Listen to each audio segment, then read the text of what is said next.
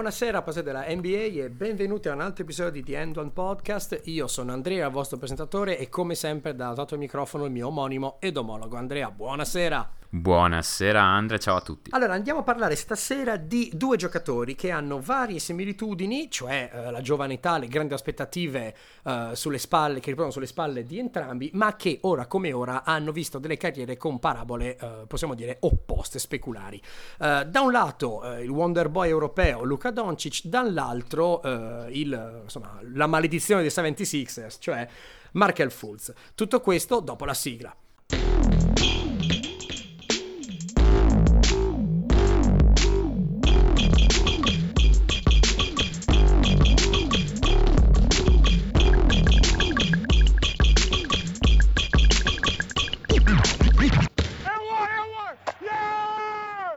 Allora, Doncic e Fulz si diceva. Um, partiamo dallo sloveno che uh, arriva uh, in una squadra che sembra fatta proprio perfetta per accoglierlo. Uh, squadra che peraltro è 14-11, quindi ben tra virgolette ampiamente sopra il 50% di vittorie. In cui Doncic sta girando con 17,5, 17,5, 18 punti, 6 rimbalzi, 4 assist con una um, effective field goal percentage del 51%. Eh, cifre che insomma sono molto buone per un rookie, sono buone in generale, ma più, più che le cifre è come riesce a farle che, uh, che va, uh, va, considerato. È un giocatore che uh, io a memoria mia gioca in un modo con una maturità che a 19 anni non ho visto uh, in nessun altro. Cioè non riesco a ricordarmi un giocatore per quanto uh, con grande talento, per quanto uh, pronto, tra virgolette, che possa giocare così bene da subito. Pensavo, a dire la verità, che avrebbe fatto più una, una carriera alla Rubio, nel senso che arriva come Rubio da una grande carriera... Um, internazionale, arriva nella Lega, però eh, avrebbe fatto fatica all'inizio, invece da subito andato. Eh, si parla di Eurolega, una tra le cose che si fa notare di Doncic è che l'effetto Eurolega eh, gli fa del bene. Cosa vuol dire effetto Eurolega? Due cose. La prima, il fatto che sia abituato, e peraltro era il go-to guy del Real Madrid e della Slovenia nei momenti che contavano, quindi viene da un campionato in cui gioca con giocatori che hanno eh, 30 anni, 35 anni, che sono veterani e gioca come alfa dog in spogliatoio e in campo, ma soprattutto che ha giocato l'anno scorso più o meno 90 gare fra Eurolega e Copa e europei. Quindi i rookies che arrivano dalla NCAA sono abituati a giocarne più o meno 35 gare a stagione. Um, chiaramente arriva con già, uh, già il fisico corazzato alla maratona NBA. Insomma, oltretutto arriva dopo aver vinto Eurolega ed Europei, quindi l'effetto Ginobili, c'è qualcuno che arriva avendo finito, eh, come dire, avendo eh, messo le croci su tutte quante le caselle in Europa, in questo momento sta, è arrivato e sta giocando, è il Ben Simmons europeo, cioè è temuto dagli avversari, eh, spinge la transizione, la gente, eh, i compagni gli ronzano intorno per essere serviti e, e, via, e via così, insomma. È vero, vero, però io come mm, diciamo paragone di giocatore stavo pensando ad un nome di qualche anno fa per cui mi prenderò credo parecchi insulti a dire il vero, però vabbè, te lo sai già, ne abbiamo già parlato offline, Edo Turkoglu. Uh, cioè, a me ricorda uh, l'Edo Turkoglu migliore, quello dei, dei, dei buzzer beater e playoff, cose così. Ah, non quello, scusami, non quello che si dopava e aveva tre punti di media no, in 10 minuti. No, non no, quelli no, no, no, quello, no, quello lì, non quello lì. Sono andato comunque a cercarmi le, le, le statistiche di Edo in, nell'annata in cui ha vinto il Most Improved Player. E niente, erano sostanzialmente 26 e 5 con un effective field goal del 52 e 4 che sono numeri non troppo distanti da quelli di Doncic. Ecco, a me Doncic per movimenti, modo di usare il corpo, di concludere, ricorda tremendamente quel Turkoglu. Quindi, un Turkoglu con 8 anni di esperienza nella Lega e che aveva 29 anni. Cioè, questo Doncic mi ricorda quel Turkoglu. Questo mi porta a dire la prima cosa, che Doncic è almeno 5 anni avanti quelli della sua età, l'hai già detto tu, eh, perché appunto a 16 anni questo giocava in Eurolega. Comunque, è vero, eh, fa un sacco di cose benissimo, è vero. Uh, mi fa impazzire per le letture, per i lob, per come mette il corpo davanti alla palla dopo i pick and roll, per come usa il corpo per creare spaziature. Però, proprio per questa cosa, per questa ragione, che può essere vista e al momento è un pregio, eh, succederanno un paio di cose. Cioè, il primo è che praticamente eh, il corpo è già formato, quindi non è che migliorerà così tanto Il secondo è che anche dopo uno o due anni di conditioning NBA, che credo sarà il tempo che serve per portarlo alla trasformazione fisica finale, non sarà molto migliore di così fisicamente e penso neanche come giocatore di basket in toto. Secondo me non è distante dal suo ceiling, devo essere sincero. Credo che così a naso lui sia all'85%, più o meno 80-85%. Cioè, comunque, se anche diventasse uno da, fate un due proporzioni, boostate un attimino per l'effetto star, diventasse eh, uno da 23, 8 e 7, fai conto di media, che tira quel 40% da 3 ed ha quella visione di gioco lì, quel wow factor lì, eh, secondo me già così è uno attorno al quale potresti costruire una contender, soprattutto se sviluppa la capacità di leggere gli ultimi momenti della partita come ha lasciato intuire fino ad ora. Sì, sì, sì, eh, sono, sono, d'accordo. Ammetto che io mi piacerebbe, come dire, avere il prosciutto sugli occhi e poter, eh, e, e poter no, essere in disaccordo con te, però anch'io penso che, insomma, non vedo molto dove potrebbe migliorare perché ha un floor già talmente alto che il ceiling non può essere così tanto più, più alto, insomma. Però... Um, mi, mi, accodo a te perché appunto analizzando un pochino e guardando come gioca, anch'io ho notato questa capacità di usare il corpo in difesa del pallone dopo pick and roll, peraltro essendo particolarmente ben uh, strutturato, in America dicono thick, Mm-mm-mm. cioè non è grosso però è spesso, diciamo così. Questa qua um, però è un po', è, è un po una terminologia una... da Pornhub, eh, te lo dico, ma andiamo avanti. Sì, sì, va bene, ok. Um, è vero che uh, già mostrava delle tendenze a, da NBA, tra virgolette, in Europa. Uno per tutti, lo step back da tre, che è una mossa praticamente elite, uh, da giocatore elite, da Arden in, uh, in, in NBA già lo faceva in Europa senza grandi, senza grandi problemi.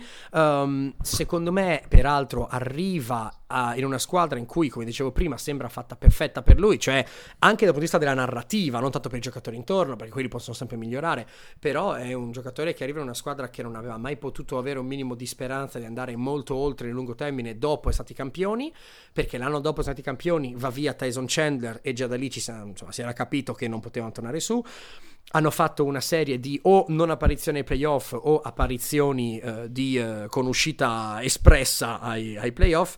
Um, Bel lavoro di Dallas al, dra- eh, al draft che eh, prende un finto rookie, tra virgolette, da inserire una squadra che in questo momento mh, sì, dovrebbe tankare, ma in realtà no. E come spesso diciamo, la filosofia di Dallas, quindi il non tankare perché noi restiamo una squadra che deve attirare free agents perché siamo dei vincenti, con lui eh, trova tutta una nuova, una nuova svolta.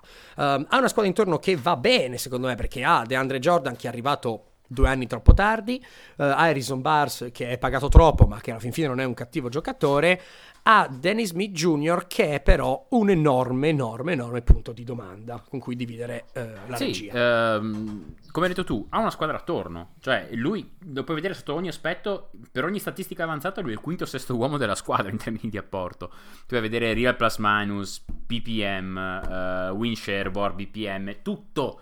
Cioè, Dallas sta facendo i macelli con la second unit per il momento. Quindi, cioè, non è così tanto merito suo com'è la narrativa al momento. Anche se, personalissimo high test, sensazione visiva, è che in realtà il suo apporto offensivo sia in realtà molto più forte di quanto non sia dimostrato dalle stat, principalmente perché gioca molto con Danny Smith, come tu hai detto. E onestamente giocare con uno come Danny Smith vicino a lui è un grosso problema. Però, eh, appunto, rimane vero che buona parte del, del record Dallas debba la sua panchina, eh, ma non va trascurato l'apporto di Luca. No, beh, senza, senza dubbio. Apporto di Luca che è chiarissimo in attacco, abbiamo detto, cioè difende il pallone, cioè, insomma, basta guardarlo per capire, per capire, come gioca. Io, peraltro, porto semplicemente un, piccolo, un, punto in più che già tutti quanti hanno notato, ma ci devo, devo sottolinearlo. Ha un lavoro di piede perno sì. che è a livelli europei, proprio qua si vede la differenza degli europei, nel senso che ha a volte lo trascina un po' e gli perdonano questo mezzo passo in più, lo ammetto, quindi è una situazione un po' sporca, però in sé per sé ha degli istinti di uso di piede perno, sai, quella, quella tripla fatta con step back e poi piede perno per riavvicinarsi è una cosa quella che io Irving. Forse quella sì, forse, forse, non so, Petrovic potrebbe averci pensato nel tempo, non lo so, è una cosa incredibile. Quindi in attacco va tutto molto molto molto molto bene, in difesa Ni, nel senso che purtroppo le, i dubbi che si avevano prima del draft sono confermati, è lento, uh, è grosso, uh, lati positivi ce ne sono, cioè quello che non ha di gambe ha di cervello, quindi l'ho visto molto spesso giocare in maniera molto molto concreta su linee di passaggio, riuscire ad anticipare, oltretutto il fatto che sia alto, molto spesso più alto del suo diretto uomo, per se tiene in playmaker, gli consente di fare un passo in più indietro per non farsi bruciare dalla penetrazione e recuperare con, col fisico. Non è un difensore giocatore alla Beverly, no. non lo diventerà mai. Insomma, diciamo che c'è materiale per non essere orribile, eh, però è il punto in cui deve ancora Sì, però per il momento è decisamente orribile. uh, perimeter defense, uh, è uscita una, una, una, statistica di Basketball Index proprio oggi, è nel terzo percentile della lega per perimeter defense. Terzo percentile, vuol dire che fa veramente schifo. Dallas fa di tutto per nasconderlo, veramente di tutto. Contro Houston l'ha messo su Clark. Clark che praticamente non ha un tiro. Non, non, non. Contro Brooklyn l'ha messo su Dudley, perché Dudley onestamente è una tartaruga. Contro Portland l'hanno nascosto in angolo su Arcles. Cioè, l'hanno sempre messo sul tiratore in angolo che non tira nemmeno tanto spesso. Ecco. Appena arriva ai playoff però squadre buone, ben allenate, riescono a tirarti den- Doncic dentro ad uno switch ogni azione, cioè è inevitabile eh, la cosa delle squadre ben forti, la caratteristica delle squadre ben forti e ben allenate è che trovano sempre il modo per tirare fuori ogni tua debolezza e Doncic in difesa al momento è una debolezza, un po' meno per la difesa interna, eh, sempre dallo studio di Basketball Index, in realtà sembra essere decisamente sopra, cioè non decisamente, ma sopra la media per la difesa eh, del ferro. Comunque, giusto per eh, chiudere, alcune statistiche avanzate velocissime. Eh, ha un, un, offensive real plus minus di 0.9, eh, un defensive real plus minus di meno 0.63, come si diceva. Eh, per un eh, real plus minus di 0,28 che, 23, che lo mette eh, posizione al 23 tra le ali piccole, assolutamente non male comunque, um, e per quel che riguarda il PPM a 0.2 totale, 0.3 di offensive, meno 0.1 di defensive ed è il sesto a Dallas come si diceva. Cosa voglio dire con tutto questo discorso qua? Eh, il messaggio che voglio passare è che è forte, molto forte, ha un potenziale da top 10 in NBA mi sto guardando le partite di Dallas solamente perché gioca Doncic. Sì, eh, quindi praticamente sto guardando più. Sto guardando, sì, sto guardando più Dallas che Phoenix. Io. Beh, Dio, ma, ma, ma, ma, anch'io e per ottime ragioni. sì, sì, vabbè, mi sono un tifo. Però, insomma, parafrasando il più grande statista italiano degli ultimi 50 anni, eh, che ovviamente è Silvio Berlusconi, eh, Doncic è più bello che bravo. Cioè, secondo me stiamo veramente, eh, come si dice, overreacting molto forte. Per quanto io adoro le sue letture, rimane comunque uno a cui piace la giocata ad effetto, la tenta sempre, ha un assist to turnover ratio che è praticamente uno. Dovrebbe imparare a limitare un po' gioca- questo tipo di giocate qua, puntare ad abbassare il numero di palle perse. E alla lunga addirittura forse lo vedrebbe neanche vicino ad un altro portatore di palla. Uno più ordinato, che magari non la perda troppo, che sappia essere utile senza palla in mano, che sappia tirare bene da fuori per capirci, se al posto di, di, di, Smith ci fosse un Van Vliet, un Dinwiddie, un uh, Beverly, eh, insomma, sarebbe molto meglio. Di queste persone qua ce ne sono a bizzeffe e di sicuro Dallas è un'organizzazione seria a sufficienza per metterli attorno al giusto contesto. Di giocatori invece col talento, la furbizia, lo, lo swag anche di Doncic, l'etica del lavoro, non se ne trovano tanti. Quindi per me, escludendo infortuni, al 90% diventa un giocatore da quei numeri che dicevo prima, 23, 7, 6, 23, 8 e 6, una cosa così. Eh, al 10% diventa uno da 25, 8 e 8. Quindi se dovessi sbilanciarmi ora ti dico che molto probabilmente sarà un top 10-15 della Lega, puramente con la sigaretta in bocca, quel 10% di possibilità che diventi un top 5. Quindi lì dipende molto da come riuscirà a lavorare sul suo corpo. Ma non ho dubbi, non ho dubbi. Sì. Però non sarà Larry Bird, ecco. No, no, gli manca chiaramente, sì, sì, gli manca chiaramente, ha troppe lacune per poter ambire a diventare il numero uno, quello sono d'accordo. Però può diventare, secondo me, se tutto quanto gli va bene, può concorrere a diventare uno tra i due o tre europei più forti della storia del gioco. Quello sì. Sì, sì, sì, sì, sì, sì, sì. Allora, passiamo al secondo protagonista di questo episodio, e per una storia che è un po' più triste, cioè il buon Markel Fulz. Um, Ultime notizie, appunto abbiamo finalmente una diagnosi che potrebbe essere, sembra quella giusta, eh, ne parlerò fra, fra, poco. Ci dividiamo il lavoro, io faccio un lavoro di piccolo recap di cosa è successo con, con eh, la sua maledetta spalla e poi andremo a vedere come si è tradotto questo problema sul campo. Non sarò a fare un totale recap della saga di, uh, di Marker Fultz alla sua spalla perché ci mettiamo 46 minuti. Um, vado per punti importanti. Um, allora, tutto, tutto, inizia a fine settembre 2017. C'è, siamo in Summer League. Fulz non la giocherà a parte 2-3 minuti perché si eh, distorce la caviglia. Quindi, boh, sta la caviglia, per precauzione non lo facciamo giocare. Mentre fuori, Brett Barone, allenatore, dichiara che sta cambiando, sta lavorando per cambiare la forma di tiro. Quindi già lì iniziamo a dirci come è possibile che sta iniziando a cambiare la forma di tiro. Fulz da suo lato minimizza dicendo no no sto solo lavorando su pochissime modifiche per adattarmi alla linea del tiro da tre che è più lontana nella NBA. Quindi in teoria già qui abbiamo il primo capitolo del fatto che la franchigia dice una cosa, il giocatore dice un'altra cosa. Um, dunque, poi uh, Metà ottobre 2017 eh, siamo in pre-season, Fulz finalmente torna, ma non prova a tirare jumper, cioè non, si rifiuta proprio di tentarli, nemmeno alza la testa per guardare il canestro, soltanto penetra e scarica, penetra e scarica. Ne risulta chiaramente un attacco Sixers eh, menomato. Um, fine ottobre, quindi eh, quando in teoria tutto quanto va bene, secondo tutti quanti, eh, Woj, Wojnowski dà notizia che Fulz non riesce a sollevare il braccio per tirare viene quindi escluso. Passano quattro mesi. Uh, dove Fulz, dopo aver visto vari specialisti, si parlava di problemi muscolari, eccetera, eccetera, uh, ritorna a allenarsi uh, 5 contro 5 full contact, quindi dichiarato ufficialmente um, tornato al 100%, è pronto, non vi preoccupate. Passa un altro mese, arriviamo a febbraio 2018. Colangelo, se ve lo ricordate, quello che si è fregato la, la carriera, dichiara. Ma poi, si è, scusa, si è, si è, scoperto di chi era il bar nella casa? Sua moglie, probabilmente. Sua, sua moglie. Ah, ok. okay, okay, okay Comunque, sia, Colangelo dice che il re dichiara, anche in maniera mossa molto intelligente, eh, che il range di Falls non va oltre il pitturato. Nel mentre la, la, squadra dichiara che assolutamente no, va molto bene, lui è guarito, non c'è problema, e insomma inizia un, un lungo, un lungo capitolo di dita puntate uno contro l'altro. Um, Fulz poi a fine marzo torna in campo, non risponde alle domande sulla spalla in conferenza stampa.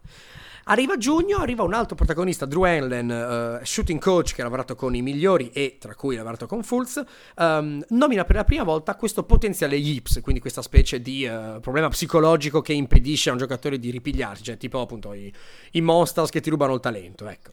Um, Passano altri mesi, arriva novembre e qui stiamo andando quindi a questa stagione in cui l'abbiamo visto, che, con dei tiri che cambia forma, tiri a singhiozzo, eccetera, eccetera.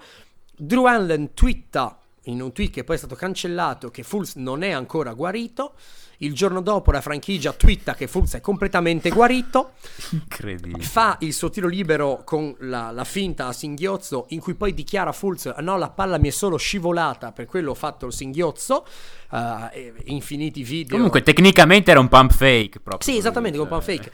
Quindi lui dice: Mi è solo scivolata la palla, però non è possibile che negli ultimi 20 tiri liberi delle ultime settimane gli sia sempre scivolata la palla, quindi sta mentendo.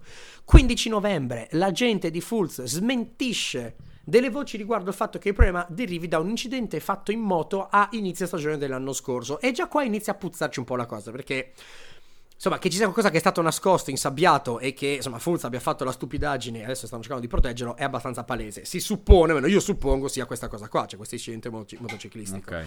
Um, 20 novembre, l'agente di Fulz annuncia a insaputa di tutto il mondo che Fulz non si allena più con la squadra finché non vede un ennesimo specialista, finché arriviamo al 4 dicembre, quindi una settimana fa, e Fulz viene diagnosticato con la sindrome dello stretto toracico superiore. Ufficialmente è diagnosticato di qualcosa. Um, che cos'è? Allora, mi sono fatto una piccola ricerca fra uh, PubMed, uh, siti di uh, fisioterapisti, siti di ortopedi e compagnia.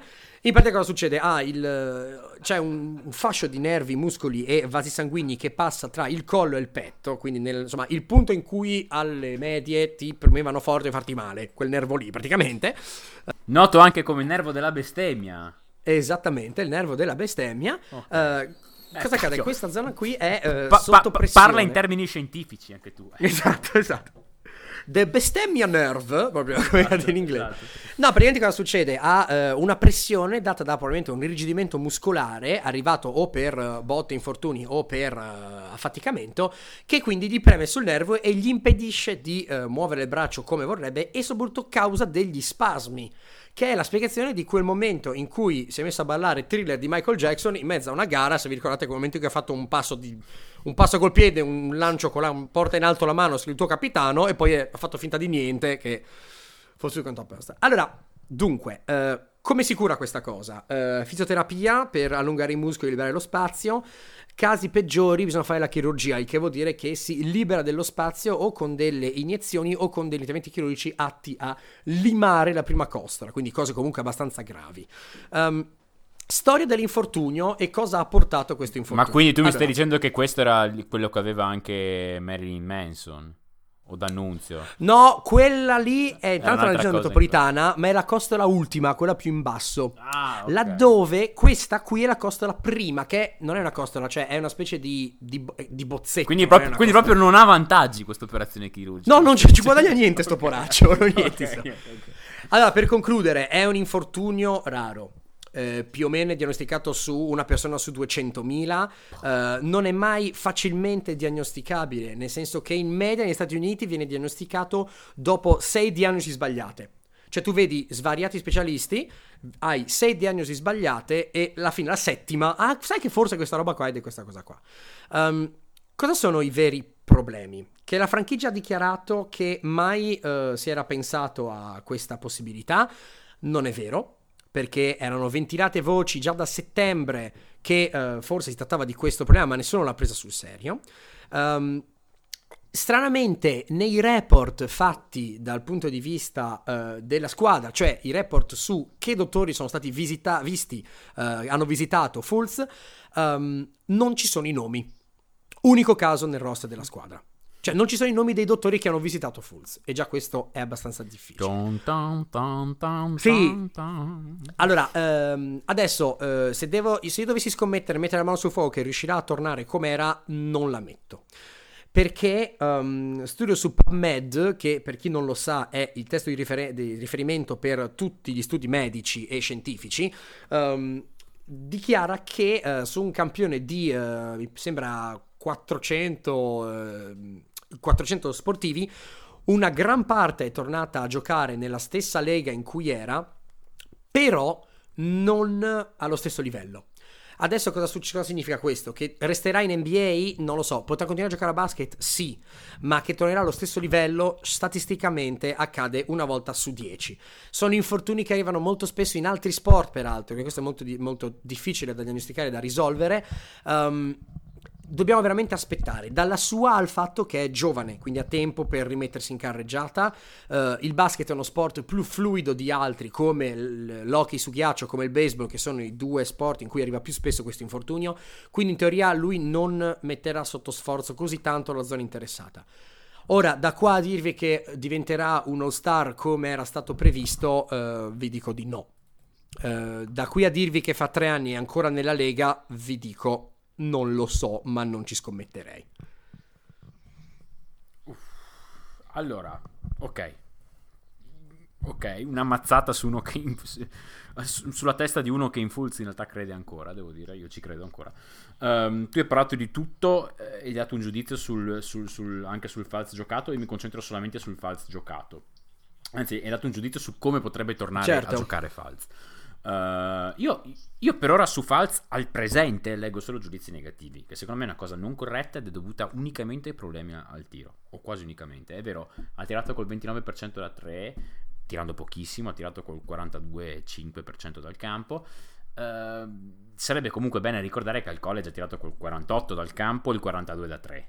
È vero che aveva tirato il 64% dei liberi, quindi era chiaro che queste cifre magari fossero un po' altine comunque 64 liberi che adesso è sceso al 57, però quello che voglio dire è, sì, il tiro non è perfetto, però il suo tiro, cioè anche quando è sano intendo, non è un tiro perfetto, ma è un tiro decisamente migliore di quanto non si sia visto fino ad ora, ma molto migliore. E soprattutto la forma, la forma è completamente diversa. Quindi il tiro di falso secondo me è un tiro sopra la media, ok? Eh, il punto è che secondo me se anche tornasse solamente al livello di tiro che aveva al college, quindi assumendo nessun miglioramento dal college, che insomma dovete concedermi essere un'assunzione parecchio pesante per un rookie. Uh, secondo me Full sarebbe comunque un giocatore potenzialmente devastante. Dico perché? Perché ha delle capacità disumane di andare al ferro. Le ha messe in mostra anche in queste partite. per le doti atletiche che secondo me si sono viste molto limitate in queste partite a causa di questo problema. Se levi le prime 3-4 partite, le due eh, con Butler post trade, in cui veramente Fulz ha dimostrato di non sapere, di non avere idea di cosa fare, uh, Fulz ha fatto vedere cose molto buone. Sta dimostrando una capacità sempre crescente di passare sopra i blocchi, uh, ha dimostrato una capacità sempre crescente di passare sopra i blocchi, che uh, unita alla sua lunghezza, comunque ricordiamoci che è un 6,5 che ha un wingspan di quasi 7 piedi, cioè 6-10 di wingspan, ehm, può veramente diventare una cosa molto molto molto uno spauracchio per gli avversari cioè una cosa micidiale ha dimostrato letture molto buone sulle linee del passaggio verso Rollante dopo un pick and roll una palla rubata in 20 minuti non è male eh, come numero ha mh, capacità tempo per salire alla stoppata o comunque per alterare fortemente il tiro di chi ha di fronte cioè uno con la sua stazza con la sua rapidità può marcare tutti i ruoli dall'1 al 4 e sono convinto che questa cosa qua avverrà non appena trova un contesto appena decente in cui giocare 25-30 minuti a partita. In attacco bisogna sperare che questo problema si risolva. Eh, comunque, in fin dei conti, è un 98. Eh, se tornasse nuovo, cioè come era pre-draft, cioè come era un anno e mezzo fa, eh, guarda, se tornasse così, lo considerassimo un rookie l'anno prossimo rimarrebbe comunque un 21enne con degli strumenti fisici clamorosi, ottime maniglie, un tiro assolutamente average se non leggermente sopra, con potenzialità di finire al, te- al ferro altissime, buon difensore potenzialmente all defense team. Insomma, direi che io ci scommetterei ancora. Cioè, se tu ammetti anche che Falz entri nella Lega l'anno prossimo, comunque sarebbe un prospetto no, chiaro, della chiaro, Madonna. quello senza dubbio. Io ti dico, come dicevo, insomma, come ho detto in chiusura del, del, del mio intervento prima, eh, gioca dalla sua il fatto che è molto giovane. Um, ho paura dal punto di vista mentale di cosa può accadere dopo questo inizio e, uh, e in sé ho comunque paura che uh, perda completamente la capacità di, di, tirare, quindi deve veramente riuscire a ricostruirsi senza un tiro. Ora, che ce la farà nel basket moderno? non lo so, vediamo, però sono oggettivamente ammetto di essere il cuore vorrebbe essere positivo, il cervello mi dice che stiamo rischiando ovviamente di, di vedere già l'inizio della fine. Abbiamo quindi visto due giocatori, uno in crescita, uno purtroppo in questo momento ai box, eh, sperando che riesca a tornare, ma non possiamo essere sicuri come abbiamo detto. Ci riaggiorniamo direi fra due anni per fare un bilancio su Doncic da un lato e da Fulz dall'altro, perché era come ora lasciamo la porta aperta così. Ha come senso. sempre ti ringrazio per la co-conduzione e la compagnia eh, e come sempre un saluto e un abbraccio agli ascoltatori. Grazie a te Andrea, un abbraccio a tutti, ciao!